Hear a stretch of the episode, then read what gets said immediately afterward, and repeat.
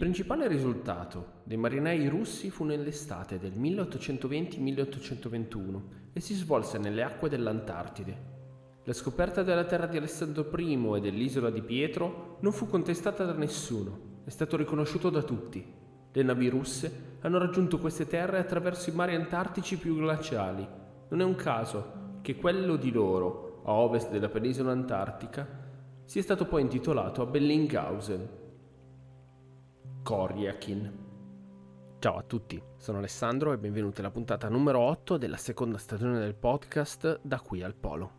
Ringrazio come sempre tutti voi che ascoltate il podcast e che avete voglia di promuoverlo con il passaparola e con le recensioni sempre positive. Grazie davvero a tutti. Anche quest'oggi andremo alla scoperta di diverse esplorazioni polari del secolo scorso, ma non prima di aver fatto un rapido riassunto di che cosa ci siamo lasciati alle spalle. Dalla fine dell'epoca eroica sono ormai passati 40 anni ed i protagonisti di quei tempi sono tutti ormai a riposo nelle loro case o sono purtroppo passati a miglior vita, come Amundsen, Scott o Shackleton. Nell'epoca meccanica è la macchina a contare più dell'uomo e non c'è quasi più spazio per il romanticismo dell'epoca precedente. Se all'inizio del secolo era l'Inghilterra a dominare il mondo, ora sono l'Unione Sovietica e gli Stati Uniti a comandare le più grandi spedizioni in Antartide.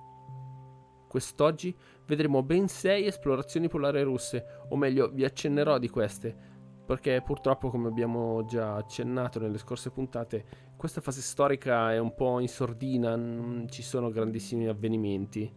Le grandi scoperte sono già state compiute e ci vorrà ancora del tempo prima di realizzare qualche nuova impresa degna di nota. Le macchine sono quelle che dominano il paesaggio e non sono più gli uomini a mettersi in luce ma visto che sono i russi a sostenere di aver scoperto l'Antartide, come abbiamo sentito in apertura di puntata, iniziamo con loro e parliamo della quinta spedizione polare sovietica iniziata nel 1959. A capo della missione venne posto Eugeni Korochevich, scienziato ed esploratore. Korochevich divenne anche eroe del lavoro socialista, un titolo onorifico che veniva dato nel corso del regime russo.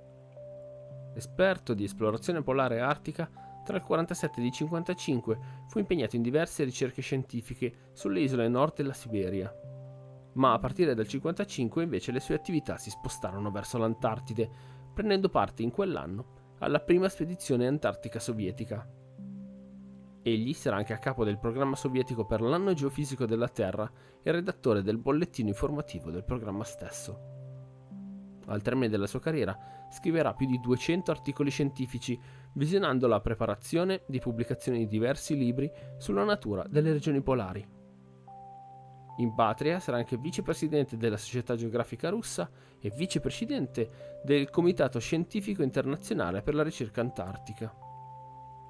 Purtroppo non so dirvi di più di questa missione, ma grazie a una lunga ricerca sul web, non è vero ma fate finta di crederci, ho trovato una cosa incredibile e mi sembra il caso di raccontarvela proprio adesso. Trovate in descrizione nei crediti dell'episodio un link ad una pagina in cui sono state raccolte diverse canzoni russe cantate in Antartide. Sappiate che sono impazzito quando le ho sentite per la prima volta. Si tratta di diverse canzoni che sono poi state eh, scritte o cantate nel contesto sovietico delle esplorazioni polari in particolare dalla seconda esplorazione in poi.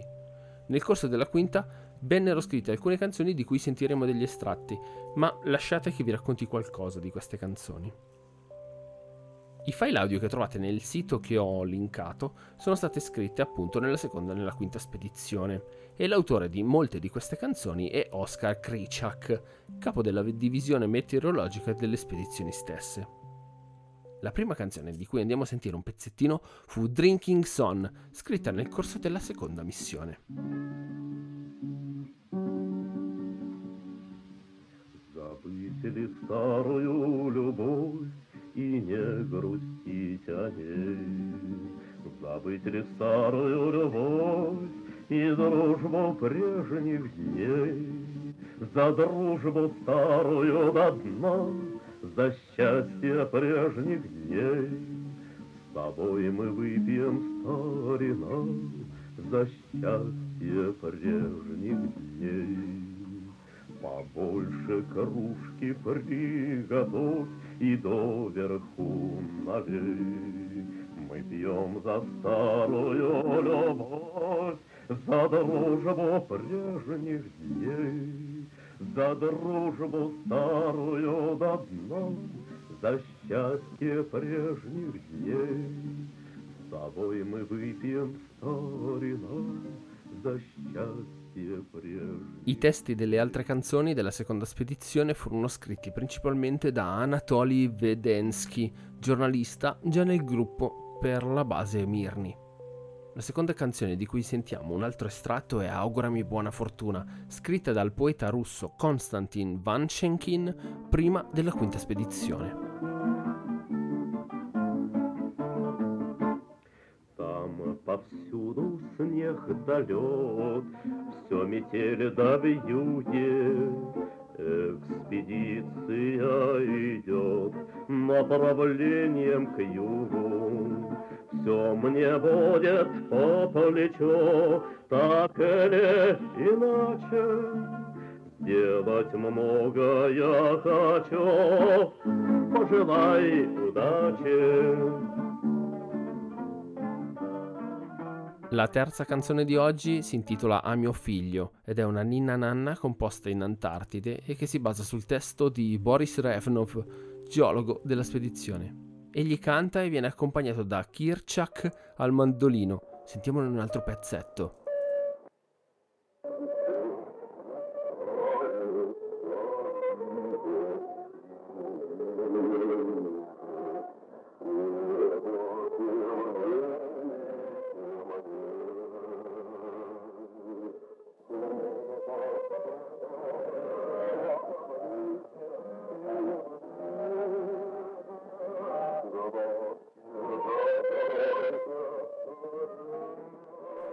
Purtroppo la qualità dell'audio è pessima, soprattutto in eh, questa terza traccia, ma non è la cosa più incredibile di sempre, cioè delle canzoni che sono state scritte durante o prima delle spedizioni polari, ma comunque registrate anche lì. In particolare la terza è stata registrata proprio al Polo Sud.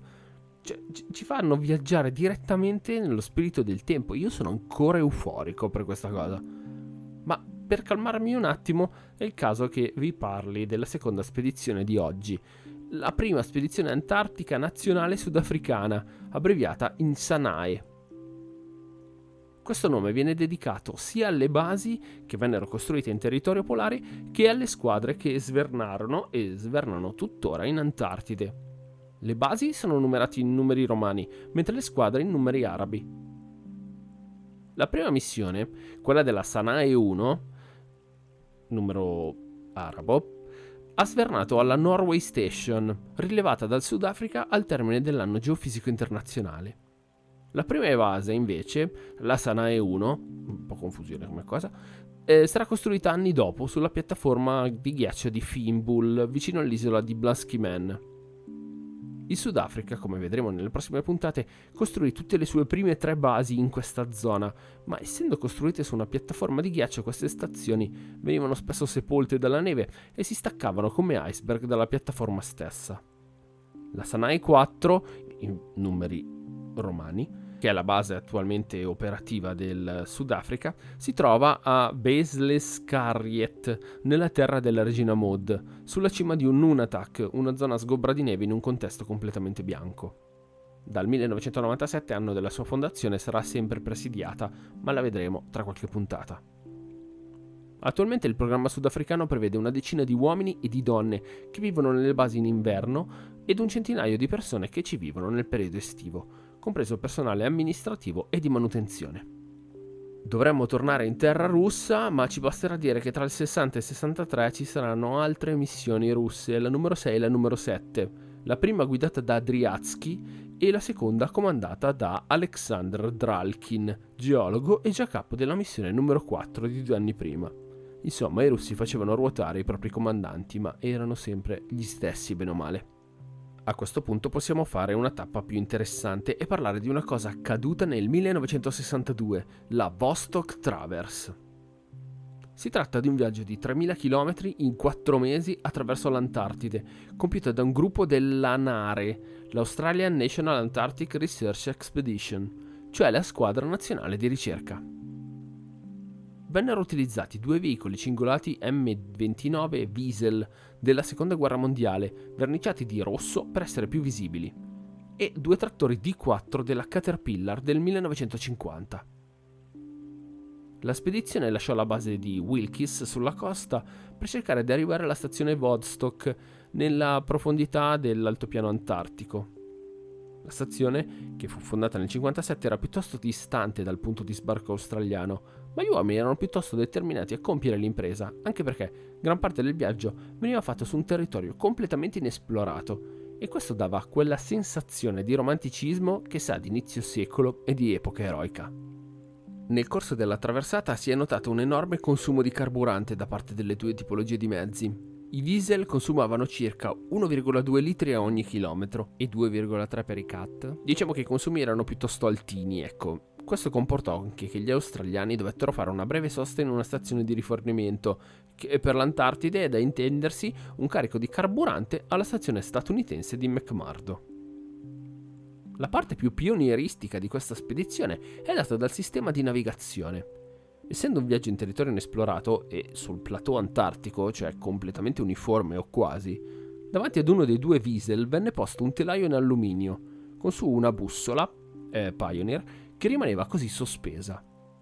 Questo accrocchio venne fatto così per evitare che l'acciaio del mezzo potesse disturbare il debole campo magnetico che si aveva nella zona del Polo Sud.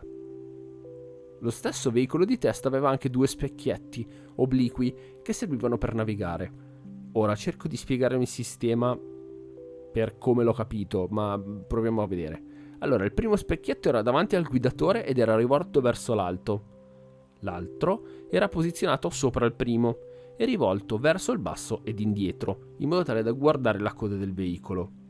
Così il guidatore, tenendo d'occhio la coda del mezzo ed i pali guida che venivano piantati circa ogni due miglia e mezzo, riusciva a mantenere una rotta sorprendentemente molto rettilinea. Una volta arrivati alla stazione Vodstock, gli australiani fecero una strana scoperta. I russi avevano evacuato la stazione 12 mesi prima, più o meno, in fretta e furia, addirittura lasciando a metà il cibo cotto sui fornelli. Così gli uomini accesero i generatori e le stufe per finire il lavoro iniziati dai russi. Vennero così mangiate le bistecche che i sovietici avevano lasciato. Non c'erano frigoriferi, vero, ma la temperatura rigida aveva contribuito a mantenere fresca la carne. Siamo arrivati quindi nel 1962, dove iniziò l'ottava spedizione sovietica, comandata da Mikhail Somov. Lo stesso Somov sarà a capo anche della spedizione numero 9, di cui possiamo fare un piccolo approfondimento. Questa spedizione avvenne tra il 63 e il 65 nel gruppo di questa spedizione va ricordato anche uno scienziato britannico, primo non sovietico, a partecipare ad una missione russa, ed era il glaciologo Swithbank. Questi faceva parte del programma di scambio scientifico tra i due paesi e l'anno successivo pubblicò una relazione su questa esperienza. Per viaggiare dal Mar Baltico, zona di partenza, all'Antartide, furono utilizzate due navi, la RV Hob e la Estonia. La Obo in particolare era una rompighiaccio già usata in diverse altre spedizioni e trasportava il grosso del materiale, mentre l'Estonia era una nave passeggeri che seguiva l'ammiraglia. La nona spedizione va ricordata soprattutto per l'intenso programma scientifico che occupava ben due gruppi di studio diversi. Il primo si occupava di aspetti di geofisica come la sismologia, il geomagnetismo, aurore polari, meteorologia e scienza dell'atmosfera mentre il secondo gruppo era delegato ad attività sul campo come la cartografia, la geologia, la glaciologia e l'oceanografia. Fermiamoci però per un momento a parlare del capo della missione, Mikhail Somov. In una delle varie pagine che ho letto per preparare la puntata si fa un interessante approfondimento su Somov stesso e vorrei parlarne. Egli era un ricercatore e scienziato russo che in breve tempo divenne un eroe nazionale come eroe della storia artica ed antartica. Nel 1938 si recò per la prima volta nell'Artico e partecipò a diversi voli sul ghiaccio per registrarne i movimenti.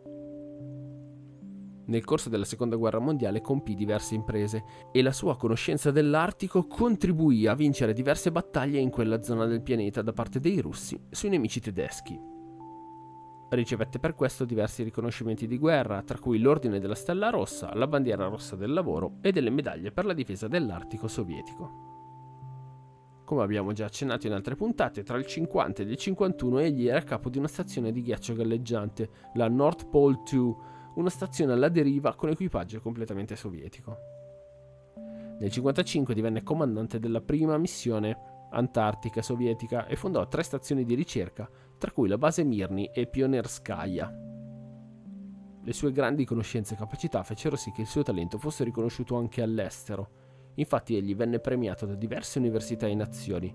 Tra queste possiamo ricordare la medaglia Vega della Società svedese di Antropologia e Geografia del 1957. Guidò, come abbiamo appena detto, l'ottava e la nona spedizione e morirà purtroppo nel 1973 e la sua lapide è composta da pietre portate dall'Antartide. A questo punto possiamo parlare dell'ultima spedizione di oggi, la traversata dal Polo Sud alla terra della regina Maud. Tra l'inizio di dicembre del 64 ed il gennaio del 68 si organizzarono tre diverse traversate della terra della regina Maud da parte degli Stati Uniti. La prima di queste, quella di cui parliamo ora, iniziò nel 64 e si concluse nel gennaio successivo. I partecipanti arrivavano da Belgio, Norvegia e Stati Uniti e l'obiettivo era quello di esplorare un territorio completamente inesplorato della terra della regina Maud. A questo vanno aggiunte delle analisi per lo studio della calotta glaciale antartica per determinarne lo spessore, pendenza e diversi altri fattori. Le spedizioni seguivano tutto un percorso a zig-zag per verificare quanto più terreno possibile tra il Polo Sud, la stazione del Polo Sud dell'inaccessibilità, il plateau antartico ed il meridiano di Greenwich. Per compiere questa impresa si utilizzarono tre Snowcats, dei prototipi di gatti delle nevi, uno dei quali aveva addirittura una piattaforma di perforazione. Il carburante veniva quindi trasportato come il resto del materiale su slitte da una o due tonnellate, ma anche da rifornimenti aerei che venivano paracadutati lungo il percorso. A differenza della traversata Vostok, venivano utilizzate delle bussole solari e magnetiche per mantenere la rotta, decisamente un altro livello tecnologico. Degli altri due veicoli trasportavano diversi altimetri ed un magnetometro protonico e viaggiavano a distanza di circa 8 km l'uno dall'altro. Ogni 8 km si fermavano, facevano letture simultanee di altimetri e magnetometri e facevano misurazioni di gravità, pendenza e densità della neve. La piattaforma di trivellazione invece è stata usata in questo modo. Alla partenza, all'arrivo ed ogni 50 o 70 km veniva fatto un buco di 40 metri Lì si calcolavano e misuravano la densità e la temperatura del ghiaccio a diverse profondità. Oltre a questo vennero fatte anche altre analisi sismiche e geomagnetiche, anche con l'uso di teodoliti. Ma vediamo un pochino più nel dettaglio questa spedizione, che iniziò il 4 dicembre del 64 alla stazione Amundsen Scott, che, ve lo ricordo, si trova in prossimità del polo sud geografico. A quel punto iniziò il viaggio vero e proprio a zigzag per 1500 km, fermandosi il 27 gennaio del 65 alla stazione del polo sud dell'inaccessibilità. La temperatura media di tutto il viaggio era intorno a meno 28 gradi, con una massima di meno 18 e una minima di meno 45, insomma, piena estate. Una volta giunti al termine del viaggio vennero messi in sicurezza i veicoli, piantati dei pali ed una rete di accumulo per la neve.